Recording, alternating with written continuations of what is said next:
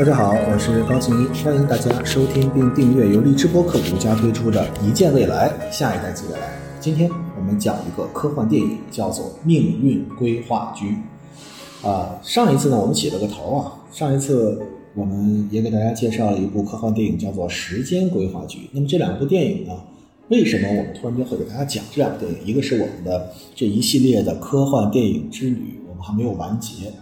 第二呢，就是前两天我跟大家一起吃了个大瓜，就是吴亦凡的大瓜。这个包括突然间又让我们想起来了他对时间的规划和时间的分配。我们想起了周扬青的前男友罗志祥啊，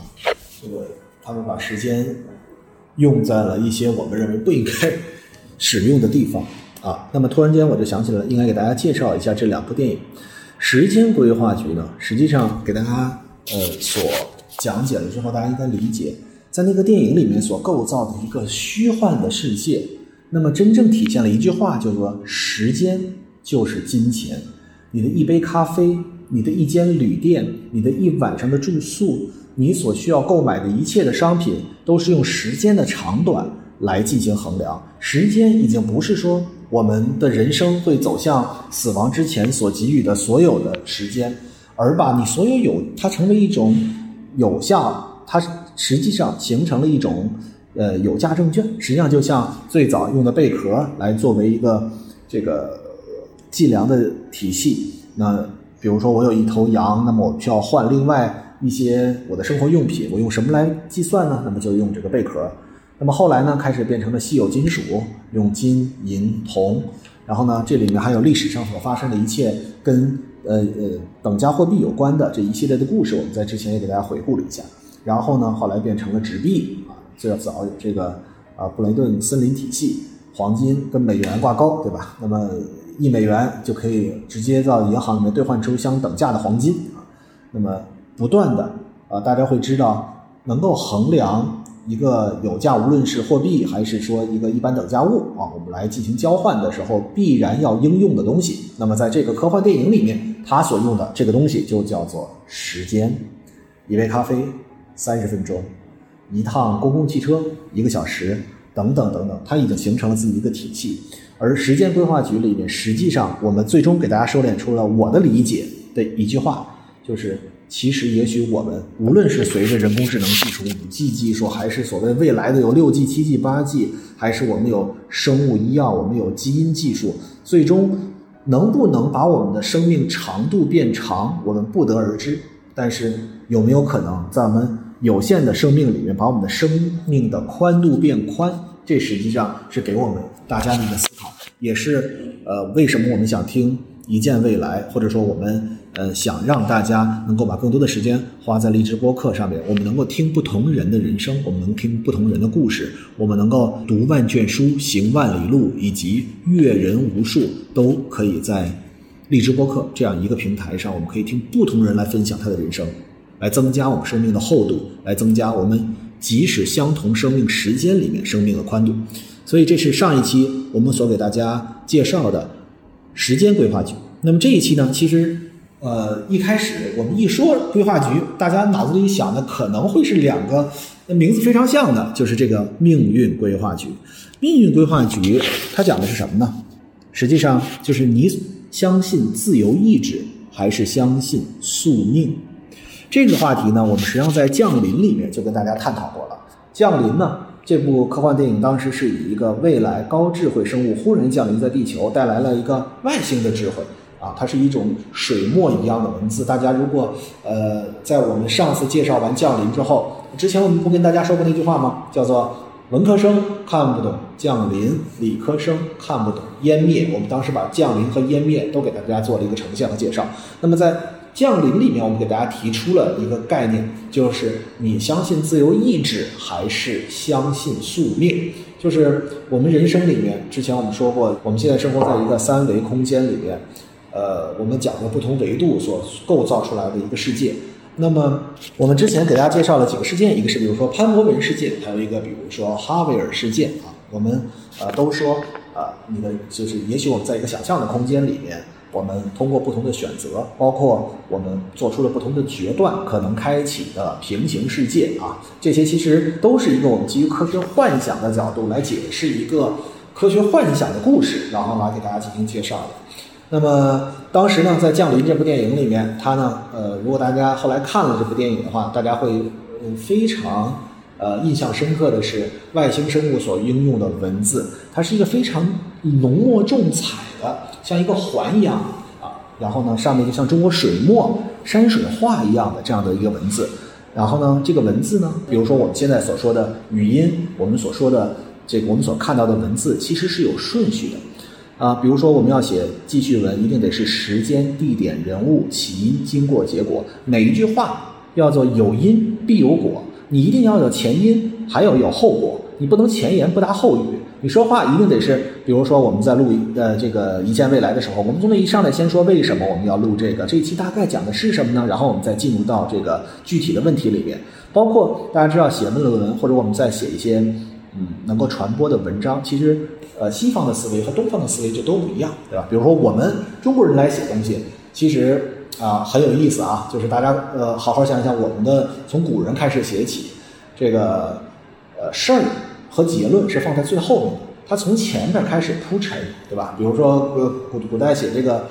呃，圣旨上面第一句话先盖一个帽子，叫“奉天承运，皇帝诏曰”，然后叭叭叭写了一堆，比如是这个盛世啊，然后呢，这个我们所遇到了一个什么样的问题，然后呢，不断的分析分析分析，然后这个结果在最后说啊，那申请能不能跟皇上说，我们这个今年的这个赋税减半啊？比如说今年我们这个遇到了天灾啊，那最后的结论是我们能不能减少赋税等等？呃，比如写的这篇一一篇这个公文，那么它实际上是把结果后置。而把整个探讨的这个整个过程啊顺序的给出，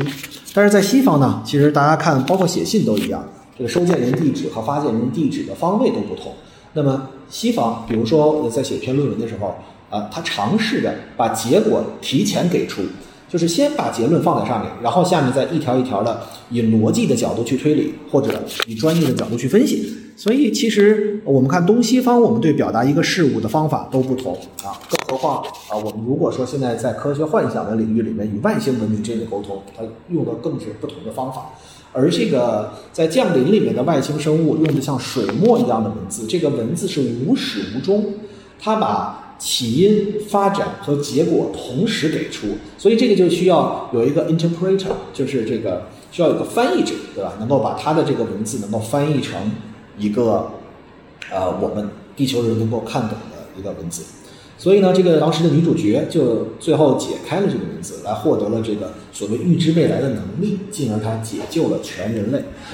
然后呢，这部电影呢也是很有意思的啊，其实大家可以看到。呃，一见未来里面的前后啊，我们的一些电影其实都是呃围绕着我们统一的一个思维方向在往前行走的。比如说，我们介绍了降临，一定也会介绍湮灭。那么，如果降临和湮灭提出了一个自由意志问题和宿命论的问题，我们在后来又介绍了彗星来的那一夜，通过不同的选择，是不是开启了平行世界？我们后来通过潘博文事件等等，又给大家详细的解释了十维空间。这些其实有一些是科学根据，有一些是用科学尝试着去解释一些我们现实中所存在的问题，所以我们实际上形成了一个体系。而今天呢，我们介绍的命运规划局，实际上就是在我们前面所介绍的这些电影的基础之上，深入的再往一个新的维度去思考一下我们的人生到底是应该用什么样的方式去度过。啊，那么这部电影呢，呃，我先简要给大家介绍一下，很有意思啊。它的故事呢设计是这样的：有这么一个设计命运的组织，哎，这一句话大家就听着就觉得，哎，怎么回事？为什么会有？这不是难道是上帝吗？难道是一个判官吗？难道是一个提前把所有人生的剧情都构建好了的导演吗？还是取得一个局部最优，还是以一个全局最优为它的核心目的的这样一个命运规划局呢？我脑子里直接就会想到，如果有这样一个命运规划局，因为我们每个人觉得，我们每天起来之后，包括我自己今天做出什么样的选择，我早上吃什么样的早餐，我进进了公司之后开的第一个会，我今天收取的信息之后，我做出什么样的决策，那么，呃，比如说我在社交媒体上发出一个什么样的言论，然后进而大家有什么样的反馈，我给予什么样的回馈，其实我们每一天认为都是我们自己主观上的选择而造成的结果。但是当有一个命运规划局的出现的时候，换句话说，假设吴亦凡在二零一五年或者二零一四年回国的时候，他就知道命运的选择会在二零二一年产生一个让他根本性的颠覆，让他的生活完全不同的可能。那他的二零一四到二零二一还会这么过吗？那么这个规划局到底是对于整个社会的全局最优、人类共同体的角度能够特别好的这个顺畅的发展下去，还是对这个社会里面每一个人、每一个具体的参与者他的利益最优，也就是局部最优？那他的出发点到底是什么？我脑子就会非常的奇怪，会去想这样的一个问题。那么这部电影实际上就是，如果有这样一个设计命运的组织。他们的表面上看起来长得和人类是一样的，一模一样的，只不过呢，老穿的西服革履的啊，这个非常得体，穿西装打领带，世界中心呼唤爱啊。然后呢，这个但是他们干的工作呢，却像神一样的工作，就是站在更高的一个角度，他们设计了一整套啊精确的程序，是关于每一个人的命运，大到事业、婚姻，小到你比如说早上起来喝什么咖啡，对吧？这一切其实都是规划好了的。我们看起来是用着自我意识，但是实际上他们是完全写好的剧本。也就是说，每一个人的命运、每一天的行为举止，甚至什么时候说什么话，全都带着一套程序设计好了。啊，这就应了那句宿命论的俗语，叫做“人之命，天注定”，或者这个相信爱情的话，叫做“缘分天注定，命里早有安排”啊。呃，也就是。众里寻他千百度，蓦然回首，那人却在灯火阑珊处。那个灯火阑珊处是提前给你安排好了。你不要觉得在这个人世间寻寻觅觅，然后这个冷冷清清、凄凄惨惨切切，而真正你命运里的那个 Mr. Right 或者 Mrs. Right，其实已经早都安排好了的。嗯，那么这些神的工作人员呢，每天呢，他负责干嘛？因为这个程序已经都设计好了，对吧？那么。他所需要的是要确保每个人的命运都按部就班执行，绝对不能出轨。这个出轨不是我们狭义的出轨的意思，是绝对不能不按要求和不按提前设计好的程序来执行，这就是出轨。那么这部戏的男主角呢就很有意思，他在这个既定的命运里，哎，出了轨啊，就是离开了他已经规定好了的这个方向和规定好了的角度，以及或者我们换换句话说。就是没有按剧本来出演，他不仅呢日常生活里跳出了这个预先设计，而且呢他还爱上了一个他命运安排以外的女人。那么这个男主角是马特·达蒙，这也是我我非常喜欢的一个男主角。呃，常听我们一见未来播客的大家知道，我最喜欢的是这个 Kristen Bell 啊，是个呃准确说是威尔士的演员啊，但是他是在好莱坞啊成了名。那马特·达蒙呢，也是一个非常优秀的演员。大家如果有机会，可以看他那一系列的电影。那么，这个马特·达蒙所饰演的这个非常优秀的男人啊，啊，最近大家知道有个什么高质量男人，这个啊，也是一个梗。我是一开始不知道，后来老看很多人在模仿，我就去看。天哪，这人还是所谓英国归来的。呃，我不予置评啊。他又处于一个金融行业，但是我是觉得，真正的优秀不是自己判断的，真正的优秀也不是靠这样的视频去彰显的。真正的优秀也不是把它标签化，看起来优秀之后做的自我吹嘘。我觉得优秀是一种习惯，优秀是一种本能，优秀是一种长期对自己高标准要求之后所形成的行为做事的规则。大家不需要介绍过程，大家不需要知道。你的基本信息，大家所需要知道的，其实就像是我们有一句话叫“腹有诗书气自华”。我不需要你读过什么样的书，我不需要知道你走过哪里的路，你有没有游记，我也不知道你这一生所见过什么样的人，受过什么样的感情之伤。最终所呈现的那个结果，就是我们能够看到他如何一步一步的走来，而不需要像他，哎呀，这个我看我看了几眼，我简直是鸡皮疙瘩直起。我不知道大家什么感受。如果大家愿意，可以在评论区里面我们有所互动和留言。呃，我们继续说，这个马特达蒙啊，就是非常优秀的一个男人，他正在竞选总统。准确说，他不是在竞选总统，他当时是竞选的是参议员。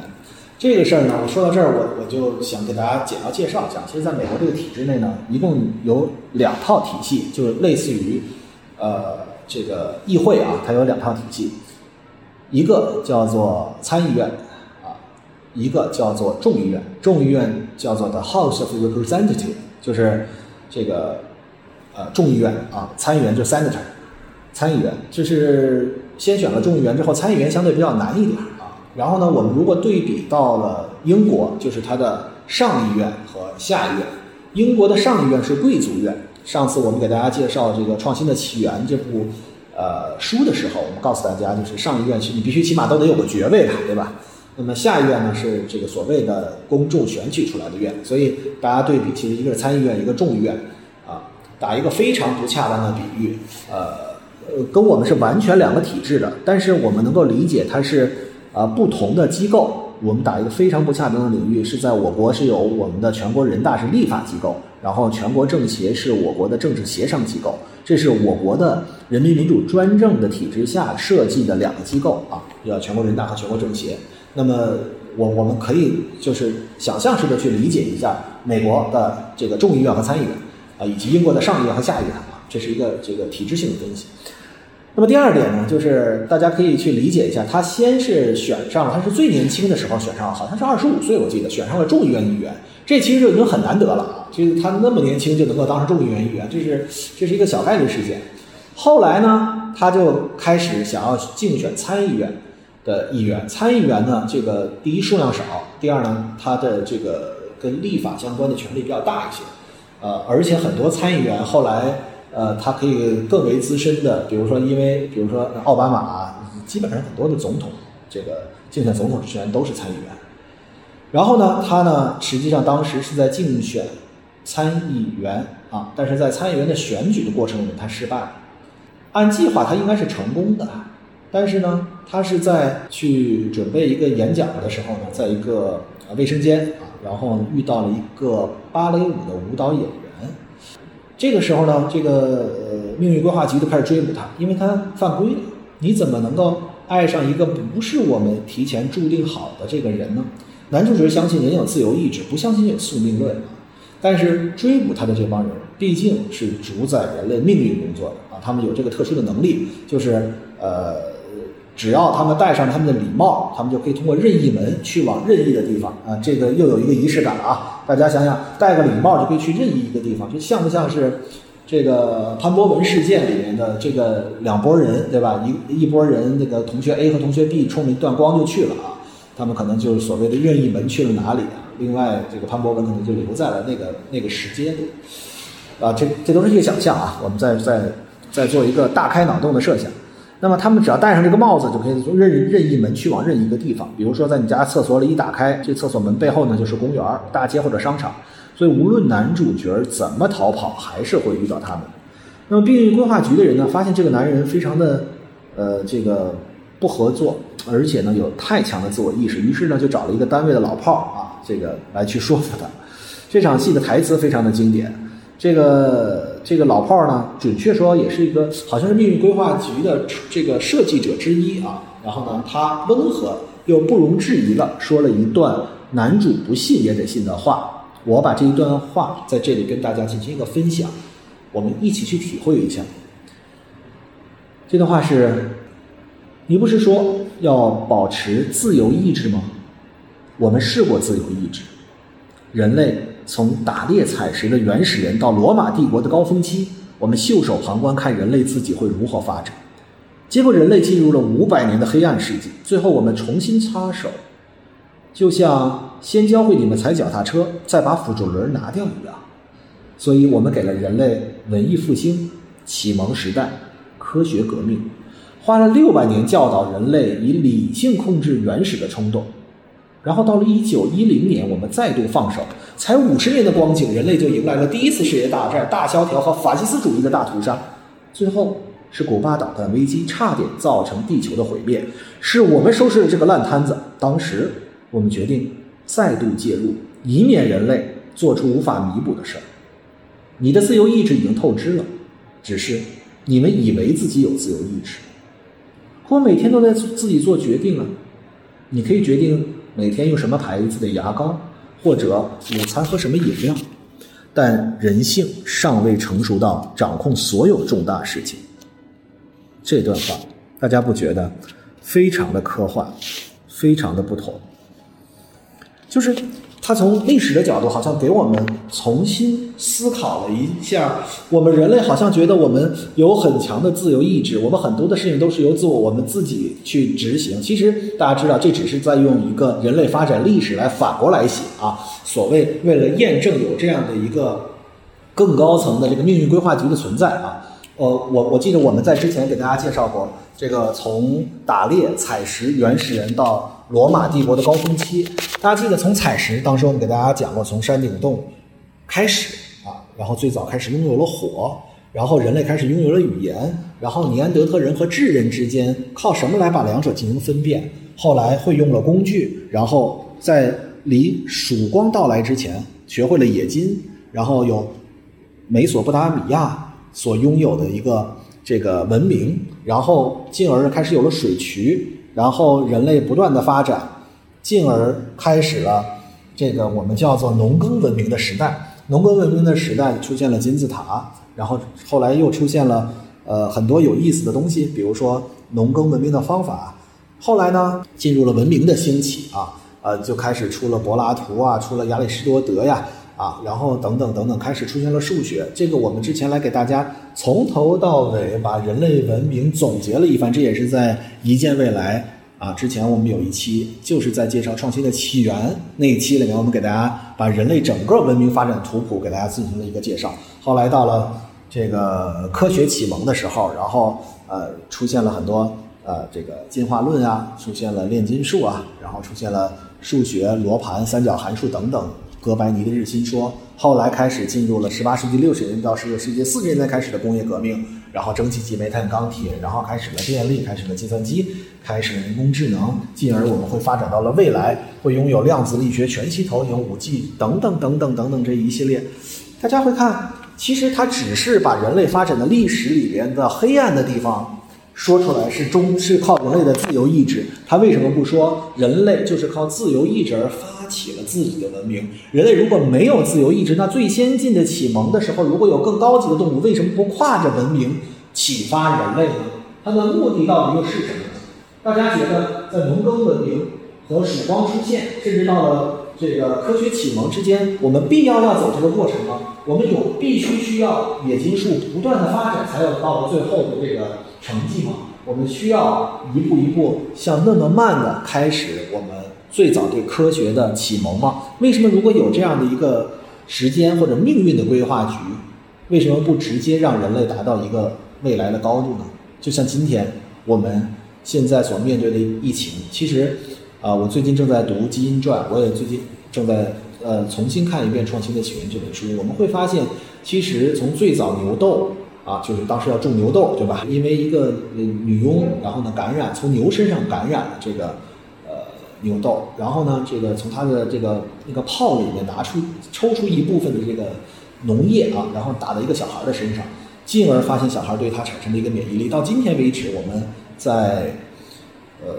新冠疫情的防范的过程里面，我们的灭活病毒疫苗其实还是这个原理啊。包括有一个新的探索，比如说我们的腺病毒疫苗、我们的重组蛋白疫苗以及 mRNA 疫苗等等不同的类型的方式直接往前行走。如果我们有命运规划局为什么不能直接站在一个更高的角度去把它这个问题解决了呢？啊，所以当然了，也这个故事的反面就是，就需要人类一步一步的去认知自己的认知边界，对吧？然后充满敬畏。但是他实际上所提到的这几次，比如说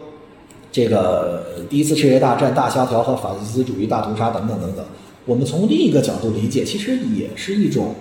所谓人类自由意志而产生的一个黑暗结果。因为这些实际上就是因为，呃，当时大家记得，如果希特勒啊，他为什么会说法西斯主义呢？因为他认为日耳曼民族是最优等的民族，而这个其他的民族都是劣等民族，尤其是犹太人，所以他就认为我应该站在更高的一个角度去通盘处理整个世界布局，无论是资源分配还是人种进化，所以他，你不觉得？恰恰是一个他把自己当做一个命运规划局去规划所谓的全人类命运了吗？他不配。但是让我们思考了一个问题，也是我们一直以来我们介绍好几个电影里面都跟大家去讨论的问题，就是我们的人生到底是由谁来决定的？我们老觉得我们有自由意志，我们每天做出了很多选择，最终是不是线性的能够有一个结果？是这些就是我们人生应该发展的方向，还是说我们实际上需要不断的借助比我们要层面高的人来给我们进行指导和规划？其实就好像我们每一个孩子，其实说到一见未来，也是汉堡包未来的发展。到底是所谓我们就像一个命运规划局一样，我们好像走过了过去的四十年的路，然后我们所看过了小升初、初升高、高高考，然后进而去上研究生，然后进入社会，然后一步一步怎么样的发展？我们是不是好像我们就是孩子那个命运规划局？我们好像想给他写好了一个剧本，让他不断的去实践完成就完了。可是生命，我觉得它的价值在于探索，生命的价值在于他能够去体会完全不同的人生，所以。呃，当然还是那句话，我在今天所说的，对于汉堡包未来的发展，我愿意让他去自我寻找，让他去做一个真正具有自由意志的人。也许最后好像呃满满面尘土，最后被生活这个碰壁，然后最后觉得，哎呀，为什么没有提前安排好一些呃命运的规划？我觉得。在今天，我更愿意让他去探索生命的边界，让他去更为深刻的去理解人生自由意志，反面的代价又是什么？所以我希望他能够真正按自己的设计去走自己未来的人生。所以今天来跟大家分享的叫做命运规划局。感谢大家今天的陪伴，我们下次再见。